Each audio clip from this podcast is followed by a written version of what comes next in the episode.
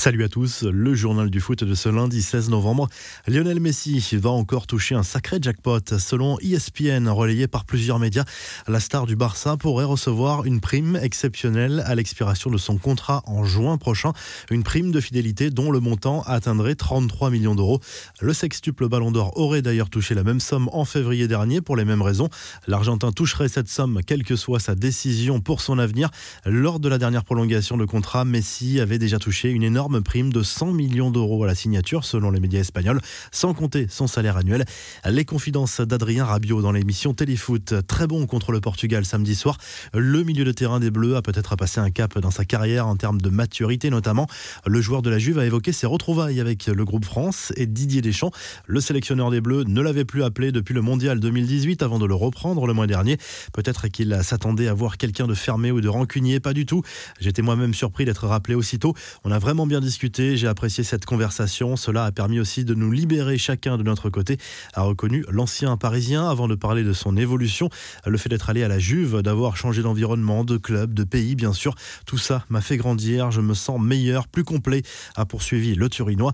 La Ligue des Nations, ça se précise pour le Final Four, même si la France est pour le moment la seule équipe qualifiée. Une chose est sûre, l'Angleterre ne disputera pas les demi-finales de la compétition après sa défaite en Belgique 2-0 dimanche soir grâce à Tielemans et Mertens. Les Diables Rouges virent en tête de leur groupe devant les Danois. Le match Belgique-Danemark sera donc décisif mercredi soir. Les Scandinaves ont dominé l'Islande 2 buts 1 et lors de ce match, Casper Schmeichel a quitté le terrain complètement sonné après avoir reçu un coup au genou en plein visage. Les infos en bref, Corinne Diacre en prend encore pour son grade dans un entretien accordé à Canal+. La capitaine de l'équipe de France féminine, Amandine Henry, a dénoncé publiquement l'ambiance délétère qui règne actuellement au sein du groupe France. Malaise dû, selon elle, à la sélectionneur Corinne Diacre, qui ne l'avait pas convoquée pour le rassemblement d'octobre.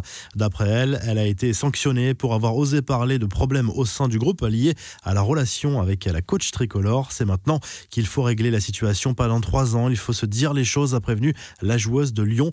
Réaction de Noël Legrette, ce n'est pas durable. Des décisions vont devoir être prises pour le bien de l'équipe de France féminine. Le mercato d'hiver sera a priori plutôt calme pour le Barça qui cherche malgré tout un renfort défensif. Le profil a été établi. Le club Laograna aimerait obtenir le prêt d'un joueur expérimenté. Trois joueurs se dégagent selon le quotidien sport Rudiger, Matip et Mustafi. Fin de carrière pour un immense joueur argentin. Javier Mascherano a annoncé qu'il raccrochait les crampons à l'âge de 36 ans après une dernière expérience à l'Estudiantes La Plata. L'ancien joueur du Barça se retire avec un immense palmarès à son actif, marqué par deux Ligues des Champions, des titres en Liga, des victoires JO et une finale de Coupe du Monde. Des nouvelles de Kylian Mbappé, forfait contre la Finlande et le Portugal. L'attaquant tricolore a repris l'entraînement collectif à Clairefontaine pourrait jouer contre la Suède ce mardi au Stade de France lors de la dernière journée de la Ligue des Nations. Bravo au Lion de la Teranga. Le Sénégal est le premier pays officiellement qualifié pour la prochaine Cannes après sa victoire en Guinée-Bissau lors de la quatrième journée des éliminatoires. La compétition qui devait se tenir en janvier a été reportée d'un an. C'est une légende à Liverpool. Ray Clemens, l'ancien gardien anglais, est décédé ce dimanche à l'âge de 72 ans. Avec les Reds, il a disputé plus de 600 matchs en carrière et remporté notamment trois Coupes d'Europe des clubs champions dans les années 70 et 80. Enfin, c'est ce qu'on appelle un protocole sanitaire ultra strict. Cette scène surréaliste vécue par les joueurs du Shanghai chinois à l'aéroport. La vidéo postée par Stéphane Mbia sur les réseaux sociaux paraît tout droit sortie d'un film de science-fiction.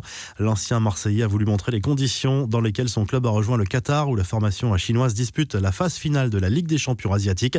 La revue de presse direction à l'Espagne où Marca consacre une partie de sa une à Luis Suarez dans une interview accordée au quotidien L'attaquant uruguayen évoque ses ambitions avec l'Atlético Madrid et revient sur son départ du Barça l'été dernier. Un départ douloureux de son propre aveu. En Italie, le Corriere dello Sport revient sur le succès important de l'Italie contre la Pologne 2-0 en Ligue des Nations. Un succès qui permet à la Squadra Azzurra de virer en tête de son groupe devant les Pays-Bas. Les Italiens ont leur destin en main pour rejoindre la France lors du Final Four. Vous retrouvez l'actu foot sur topmercato.com, l'appli Top Mercato et à très vite pour un nouveau journal du foot.